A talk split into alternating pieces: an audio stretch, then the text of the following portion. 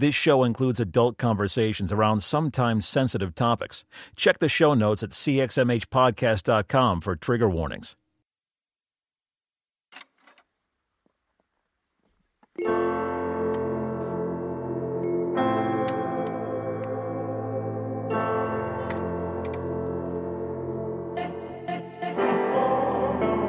You're listening to the CXMH Podcast.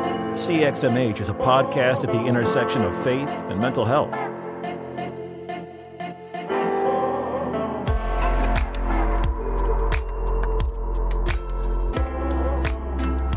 Hey, welcome back. I am so excited today to be joined by Carlos Rodriguez. Carlos is a pastor and the founder of Happy Sonship, which is a website and a nonprofit and a bunch of other things. a bunch of other things. A bunch of other things. That's about right. He's also the author of a couple books, Simply Sonship and Drop the Stones, and the host of a podcast himself called Drop the Stones. Carlos, how are you today? I'm super good. Great to be here, actually. So excited yeah. Uh, aside from kind of all that official bio stuff, is there anything that you want to tell us about yourself? You know, tell listeners a little bit about yourself. Um, recently adopted a girl from Ethiopia, gorgeous okay. four-year-old called Sitota, which means gift in Amharic, and she truly is a gift. Um, so it's a whirlwind life right now. I have yeah. two boys, a six-year-old, a five-year-old, and now a four-year-old. Um, it's been it's been wild, but it's been amazing. She, you know, we read all the books. Um, there's issues, there's trauma, there's things that you have to learn how to manage and behavior and whatever. Yeah. And honestly, she's been wonderful. She's just we hit the jackpot. She's just a wonderful girl. She really like fits in the family. We're learning Amharic. She's learning English and Spanish. So it's a it's a wild combination. We're having a really fun time, yeah. and we know that there will be some stuff that we have to discover and deal with in the future, and that's part of it. That's part of the joy and the pain of adoption. But right now, man, it's so sweet. She's that's just awesome. doing so great. Yeah. Yeah. She really is doing great. That's awesome. Well, if if you wouldn't mind, give us a little bit of your backstory. I mean, how did you get into ministry? What got you into all the things that you're doing now? I mean, how did how did all this come about?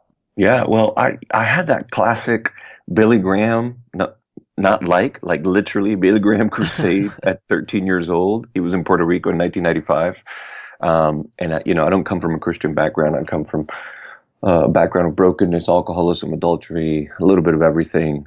Um, I was born and raised in Puerto Rico, and that's where you know I encountered grace when he made that invitation. I went to the front, just like you know you see in the videos, people just walking down the ramp, you know, walking down yeah. in a baseball stadium to the front, and that was me. And I, I encountered grace, I encountered love, forgiveness, and and Jesus was just there, present, and I've never looked back really. Um, and from there, got really involved in the church. And because it was all new to me, right? So I don't come with this loaded paradigm of like what church is, what God is, what life is meant to be. Yeah. Um, my family, although there was a lot of brokenness at the same time, there was a lot of love and a lot of honesty. So my walk with Jesus has always been like, this is just how I feel right now. This is what's going on. This is what I want to do. This is what I hate. This is what I like.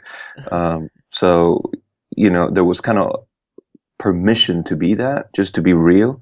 Yeah. Um, long story short, then I start going to church, and it seems like church is the opposite of that. Like let's pretend, like you know, there's right.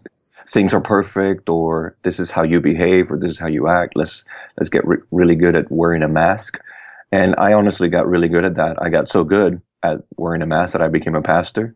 Um, I got into ministry and I became I planted churches, started ministries, did you know done big events, big conferences, big stages, all that jazz.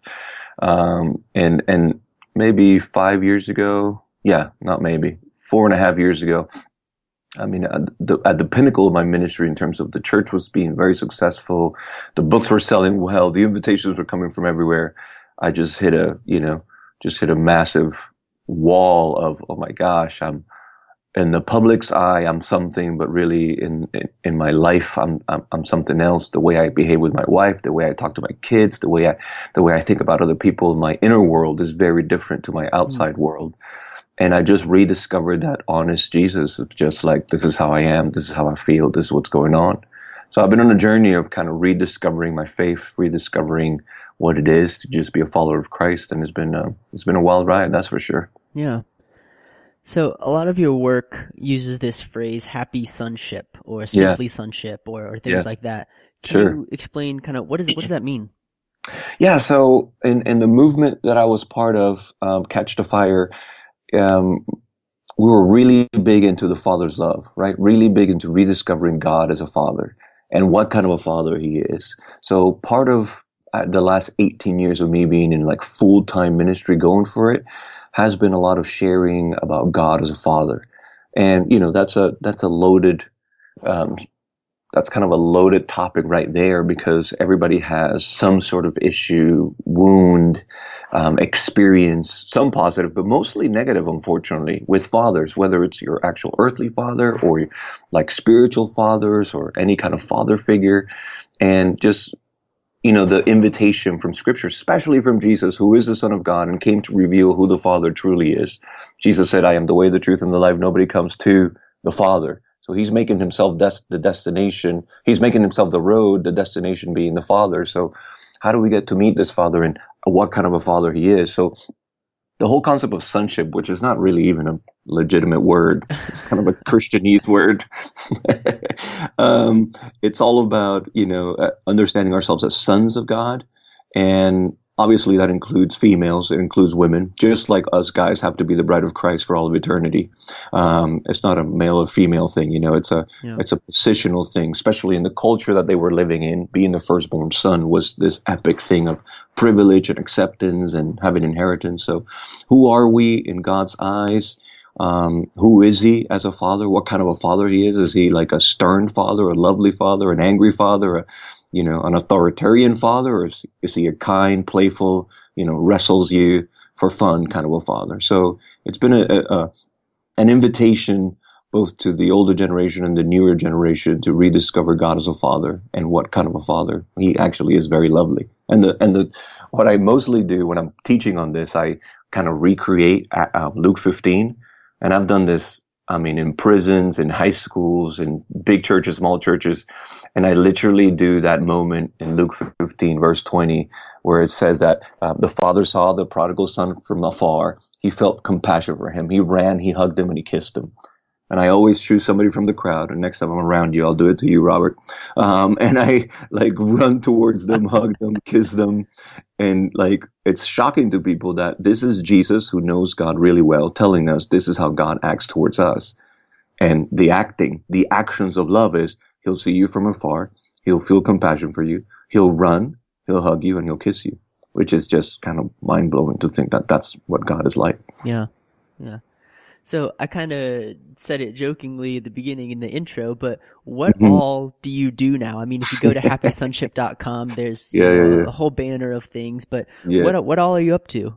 So more than anything, um, so I, so this is kind of the convoluted journey led to this as I'm kind of crashing and burning in public, my ministry, um, I'm having to not be the lead pastor of my church. I'm having to go to counseling, having to get like a year's worth of legitimate ministry one on one towards me, anger issues, and, you know, just bitterness in my heart and things that I had to deal with and re- restoring my marriage. In that journey, I started to write and I started to let people, it was already public. You know, we made a big church announcement about Carlos needs some healing. Carlos needs some ministry. Yeah. Um, he's going to be seeing a counselor every week. So I was like, well, it's already out there. Why don't I invite people into the journey? Tell them, and again, going back to the rediscovering, just being honest with Jesus and honest with other people. So I started writing um, in this blog called Happy Sonship. And honestly, it was the least happy moment of my life that summer. It was absolutely terrible. Um, so I was like, how do I live this out? And I started to write, and people started to really respond because I guess as a preacher, I myself was used to only sharing weakness, but like 20 years later, you know, right. when I've overcome it, not when it's happening. So people, I guess they really enjoyed somebody who was in the journey at the moment, processing, um, not just sharing this victory that I have and now you need to be like me because I've been victorious and you're not being victorious but actually, you know, I'm crashing, I'm burning, yeah. I'm struggling, I'm actually hating my counselor right now. I'm actually don't want to go to my next session. I actually don't want to take this medication. I actually don't want to do therapy anymore, you know? So as I started to share that publicly, people really responded. I mean, in, in, a dramatic way. I'm talking that first year of the blog, it was like more than 4 million visitors came, reading wow. some of the articles, sharing it, commenting, um, and mostly positive, really. Mostly people like, oh, thank God somebody's saying that, et cetera, et cetera. And then it turned a little bit into, okay, now that we're being transformed, now that we're on the journey, how does that manifest towards our relationship with our husbands, with our wives, with our friends, family, with our neighbors. So the blog kind of morphed into, okay, now how do you live this out? And that's where really the nonprofit started because I didn't just want to write about welcoming refugees. I didn't just want to write about, you know, um, visiting the food shelter in your city. I don't, I didn't want to just tell people what to do. I actually wanted to do it myself, which is right. one-on-one Christianity basics, but I wasn't doing it because again, going back to I was really good at wearing the mask, but not really good at actually living the life. Yeah. So yeah, that all that to say that the the blog that became that was kind of a personal journal that was public became this personal invitation to myself. Hey, let's do the stuff that we're meant to be doing. And it's become a nonprofit and it's been crazy how all those tons of people that were reading um, said, okay, we want to join you in the journey. So we, you know, we do relief work. We did it in Houston. We're still doing it in Puerto Rico. I'm moving, I'm actually moving with my family to Puerto Rico this summer. Wow. There's so much to do there. Um, so many homes to be restored, so many families to minister to. So we're moving our whole family down there. Um, and we do, we have a children's home in Peru, and we do obviously we adopted a baby girl from Ethiopia, so we do a an adoption support network in Ethiopia to fund some of the orphanages, etc. So, you know, in four years, this whole convoluted journey became very specific. Let's serve others as we're still in the journey of healing ourselves. Yeah and obviously that you find that important, you know, living out your faith and things. But what what has that done for you and your family and the people that you interact with? Diving into that nonprofit work, saying, "Hey, we're mm-hmm. going to go all around the world." You know, what what has that done for you? Yeah, so I guess because I was I mean, I could I could knock it out on a Sunday morning, man, and, and preach a good sermon, and spend all week preparing in the Greek and the Hebrew, and the examples and the story and the allegories, and I could do it all.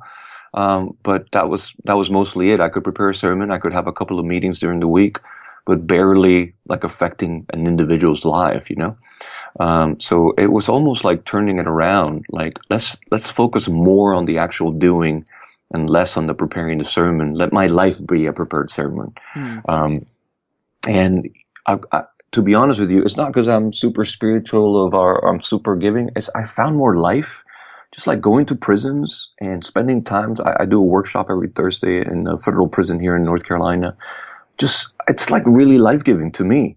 Um, to be connected with people from other um, journeys, from other faith walks, from other, you know, from a lot of brokenness like myself, and just being able to do life together and not like, it's not the mentality of there I am taking Jesus to them. It's actually like I found Jesus in the prisons.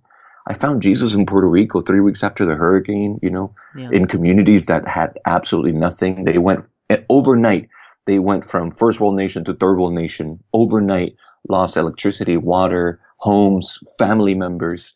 And in the midst of the pain and the crying and joining in their tears, just finding the presence of God there. So, you know, I, have kind of this rediscovered the beauty of our faith, the simplicity of it, just sitting with somebody, just actually taking clean water to somebody that doesn't have clean water. Yeah. Um, actually visiting the prisoners, you know, that whole list in Matthew 25 where Jesus right. said, when you, when you clothe the naked, when you feed the hungry, it's so real, man. I feel God's presence there more than anywhere else. And, you know, in a bizarre way, I'm doing selfishly. I'm like, I'm doing it for myself because I need him. And I, I seem to find him more in those really marginalized places where maybe the church isn't going as much. Yeah.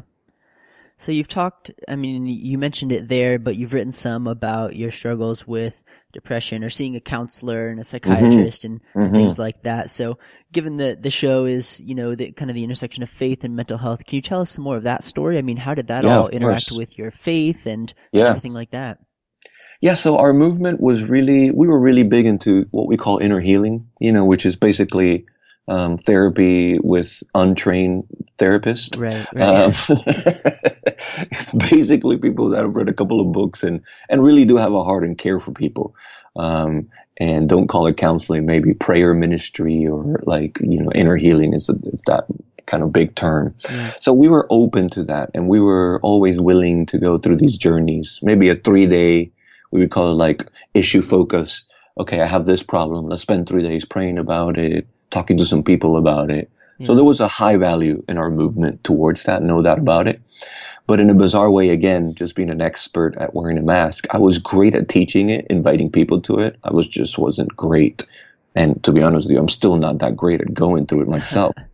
I, I, this is like, uh, like, and I can, and I can, I'm really good at building theology about why we don't need it. You know, the, the, right. the work was done at the cross and we good now, you know, right. like just pray it out and get over it. Just, and to be honest with you, I still think there is an element of that. There is an element of, of making choices and whatever, but honestly, it was all bull. It was all excuses to not do the hard work. Hmm. That, that was mostly what I was using it for. Um, so again, long story short, my wife was just like, I'm done with this. Like, you're being aggressive. You're being a bully in the house. You're not communicating well. You're making me feel unsafe. And, you know, I like to tell people I was always vulnerable enough in public to make people feel like, oh, our pastor's so vulnerable but not vulnerable enough for people to say like, oh, our pastor needs to stop being a pastor. Like he needs to ministry himself. Right. Yeah. So I would give you enough, like we're having some issues in our marriage, but you know, we're praying through it and people are like, oh, you know, they're so honest and they're so real, but not like, um, this week I, I broke, you know, I made a hole in the wall because I was threatening my wife and I punched the wall to scare her. You know, yeah. I wouldn't say that just enough for people to know there's some issues, but not enough for people to say, no, he's, he needs help. And, and so, people knew that there was something going on, and I, I was clever enough and not clever enough at the same time, depending on how you look at it, to, to tell my wife, okay, you talk to the rest of our leadership without me there. Because I'm really good at spinning the story so I don't look as bad. Yeah. So she did. She spent three hours with some of our other pastors, and then when they heard the story unfiltered from her, they were like, "Oh yeah, he needs some ministry. Um, you guys need to just focus on your marriage." Um, so it was that painful conversation of, "Hey, you're not the lead pastor anymore. Um, we've talked to the other leadership. You need to sit down. You need to get some ministry. You need to go to counseling." And I started to go to counseling on a, every Wednesday with my wife first, and then the counselor discovered actually I just need to meet with Carlos. Right. Uh, so every Wednesday, going to the counselor. His name was Dolan Williams here at Raleigh Mental Health. He's a Christian guy, but really is a non-Christian practice, and it was just like.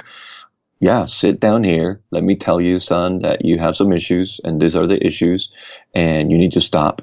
And if you do X, Y, or Z, you you're going to sign an agreement and if you threaten your wife this way or that way i'm going to call the police and you need to sign that you're in agreement with that and you need to you know it was all yeah. this very extreme language i'm feeling everybody's exaggerating right like right. i haven't actually done anything you know we had an argument and maybe we were both a little rough and maybe i was just minimizing all the issues. Mm. And because I come from such a broken background with a lot of physical, verbal, emotional abuse, then for me, it was like compared to my dad, I'm a saint. Like like everybody get over it. Like yeah. I'm so good. And whatever whatever excuse I could think of to not actually deal with my problem. And I spent months just battling the counselor. It was mostly like, um, I'm happy to take 99% of the blame, but can you give Catherine like 1%? Like, can yeah. Catherine, my wife, can, can the church have like 0.5%? Cause they were putting all this pressure on me. And, and can my dad have like 2% because he was a jerk and, you know? Right. And so mostly half of the counseling for the beginning was just the counselor convincing me that I actually needed this and I needed help. And it wasn't until I discovered that and really broke down and realized, you know what? This is not the kind of man I want to be. This is not the husband I want to be. This is not the father that I want to be. This is not who I want my children to become. Mm. And bro, it was so painful. It yeah. was, oh, man. But that was it. There was a breaking point, and I just made the choice. I'm going to go through this. I'm going to get as much therapy as I need. Um, I, I, I saw the psychiatrist right there, the same practice, and you know, she diagnosed me with transitional anxiety and you know, you, you just lost your job. You have all this identity based on your job and now you don't have it. And I, I felt so depressed for so many months, um, just on my bed, like dark everywhere. And I just, I'm telling you, Dolan Williams, my counselor, it was so glorious to just stick it out. It was like six days of feeling miserable and then one day with him where I felt, at least I felt angry, but I felt something else. Yeah. At least I felt something. Um, and then that anger turned into repentance. That repentance turned into hope and it turned into, I don't go every week, but I still, you know, every once in a while, hey, Dolan, I need to see you and open to that journey for the rest of my life. Yeah. So, how does all that interact with faith? I mean, you mentioned it kind of having this theology beforehand of, you know, Mhm. just pray it out. All the work is finished at the cross, all that. Mm. And then all of a sudden you're in this season of now I'm, you know, once a week going to therapy and talking about all this. Mhm. I mean, how does that reshape your faith or interact with it? Or, I mean, Mhm. what's, what's that process like? Yeah, well, it, it's it's a, it's still a journey of how do I how do I fully grasp the gospel, the good news of salvation and and we have some spiritual language for it, right? You've been justified. That means you're going to heaven if you die, but you're in the process of sanctification, meaning you're still working it out. we have so much language for it and whatever. I agree with all of it. Um, I just know without a shadow of a doubt, if more people in my church, if more people in the churches in America, if more people out, even outside of the church, were willing to just like see a professional who's been trained to deal with behavioral issues and with brokenness and, and whatever there's breakdown in communication and marriage. I mean, things would be so much better because I, I think there's an, an, an element where it's just the humility of admitting I need help. Hmm. If we just got to that point, I actually need help. I'm actually doing wrong. I'm actually not behaving the way I want to. There's, there's, there's mental patterns that I have that I can't get rid of. There's things that I actually need medication and maybe I don't need medication for the rest of my life, but I need medication for a season to overcome it, to then learn the Yeah. skills to stay free. Or maybe I do need medication for the rest of my life and to be okay with that. The fact that you need help, I think is an extremely godly thing. It is part of the sanctification process. Um, God is not attracted to good theology, although good theology is helpful. God is attracted to humility. We hear it in scripture over and over again. It's the humble heart, the contrite spirit. That's what is attractive to God. And I think you can have all the right language, but it's not until you know in your heart, you know what, I need help. And that help, God might bring it through my counselor, through, uh, you know, a trained professional in my church, through, through just admitting I need help and finding a way to get that help. Yeah. Hmm. So good. Yeah. You have a couple books as well, including Mhm. one that came out this past September, right? Called Yeah, Drop that's right. the Stones. That's it. Tell us a little bit about that. Yeah, so Drop the Stones is, I guess that was the, the beginning for me was like, I can't judge everybody else. Um, I need to deal with myself.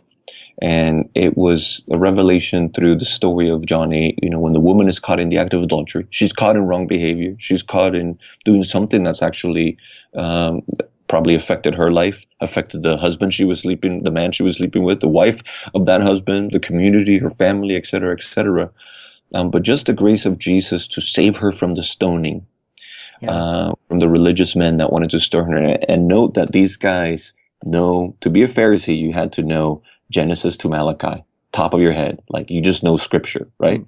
So Yeah. these guys really know the Word of God, and yet they don't know the heart of God. They don't know the heart of God so badly that they can't recognize God in front of them as this humble Jewish man who's just like loving and healing and serving. And right, we know the story. It's one of those stories that you don't even need to be a Christian to know. Like in the world, people know this. Like whoever's free of sin, cast the first stone. Right. So the invitation to drop the stones is like we are also tempted to judge, to condemn, to criticize, and there is an element of judgment that is appropriate. And and we get to that at the end of the book, but you have to first have a heart that is not judgmental, and then you can judge rightly. Uh, because some people can judge you with Bible verses, but that doesn't mean they're judging you biblically. It could be it could be using Bible verses and not doing it as the way the Bible wants you to do it. Um, so it's really about having that heart of love, of grace, of mercy first. And I see the church in two camps. At the end of the story, Jesus says to the woman, "Neither do I condemn you. Now go and sin no more." So one side of the church seems to be really focused on the neither do I condemn you part, like everything's good, you do whatever, blah blah blah blah blah. and the other side seems to be like, go and sin no more, right? so it's like you're either in one camp or the other. I believe the gospel is both sides. It right. starts with knowing that God doesn't condemn us, that He saves us from the stoning, that He saved us from the criticism and the judgment and the condemnation, but He invites us into a better life. He invites us into the go and sin no more. Because if the woman can just get away with doing adultery, she could be ruining, you know, 50, 100 marriages for the next 20 years of her life or something. Yeah. Uh, and that's not good for the rest of the, of all the other people. So there's that element of justice and grace and mercy and favor and obedience that is just such a beautiful combination. It starts definitely with go and uh, it starts sorry with neither do I condemn you and it moves into the go and sin no more. So that was kind of my own journey, of course, learning that in the midst of all my messes, God was saying to me consistently, continually, neither do I condemn you. But he was also, and counseling being one of those, you know, tools to go and sin no more, to right. learn skills, to not fall into these patterns of, of anger and abuse and, and just cursing my head off and just being just a horrible person. I look back now, I'm like, how did I ever think that that was okay or I could get, get away with that, you know? Yeah. Um, so I was glad that I was, you know, kind of caught in my sin as that woman was caught in the act of adultery. I was glad now on hindsight. I'm, I'm glad not at the moment. Um, nobody is at the moment. Um, but I was glad that it happened.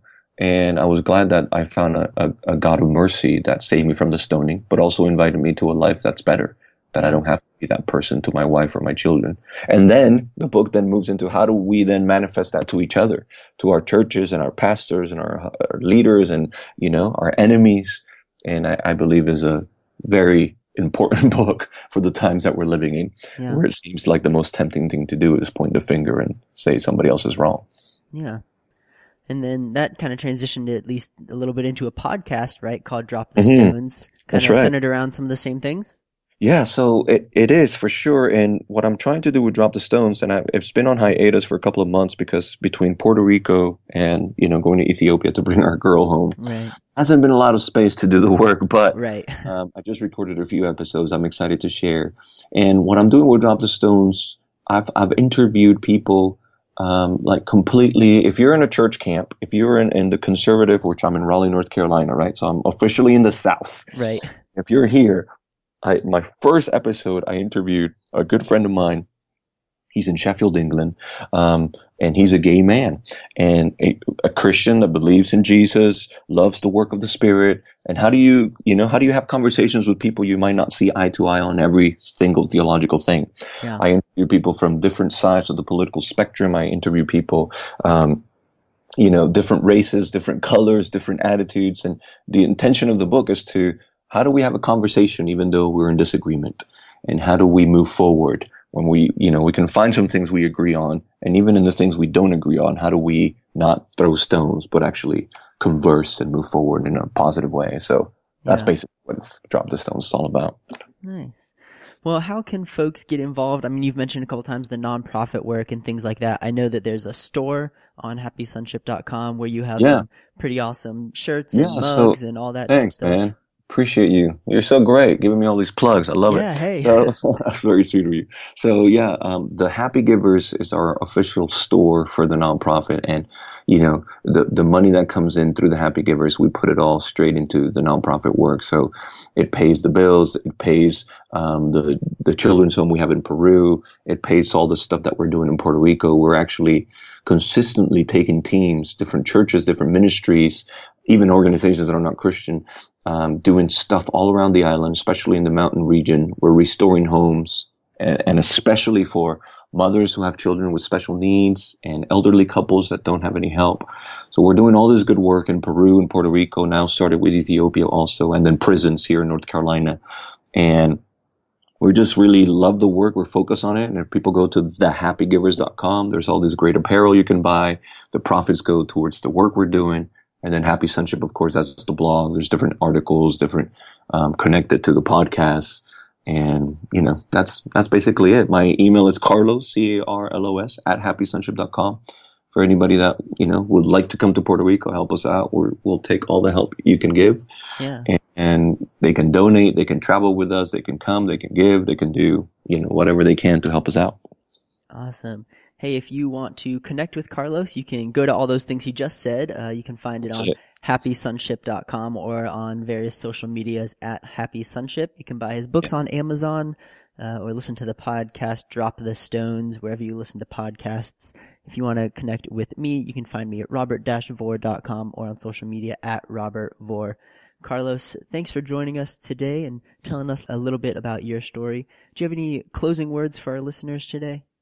Yeah, so for anybody that is listening to your podcast and in a way they're they're just looking for hope, you know, and they're whatever condition, whatever situation they're dealing with, their mental health or maybe breakdown in their relationships, family, it's like just stop looking for permission, just go get some help. Like just go get it. Um, I, mm-hmm. I wish I could just sit with you, put my hand, you know, put my arms around you and say, it's okay. There's nothing wrong with you.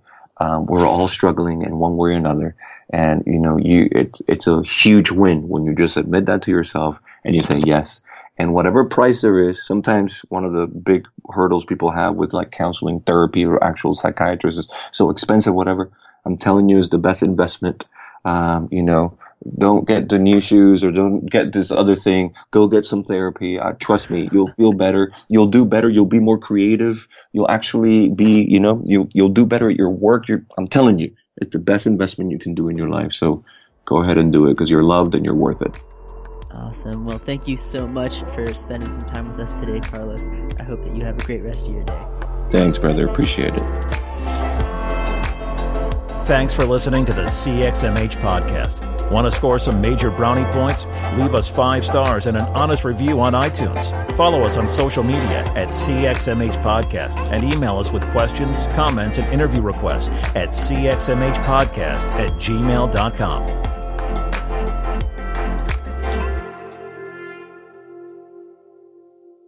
A final note if you're in a dark place today, struggling with suicidal thoughts, you are not alone. Professional help is available 24 7 at 1 800 273 8255.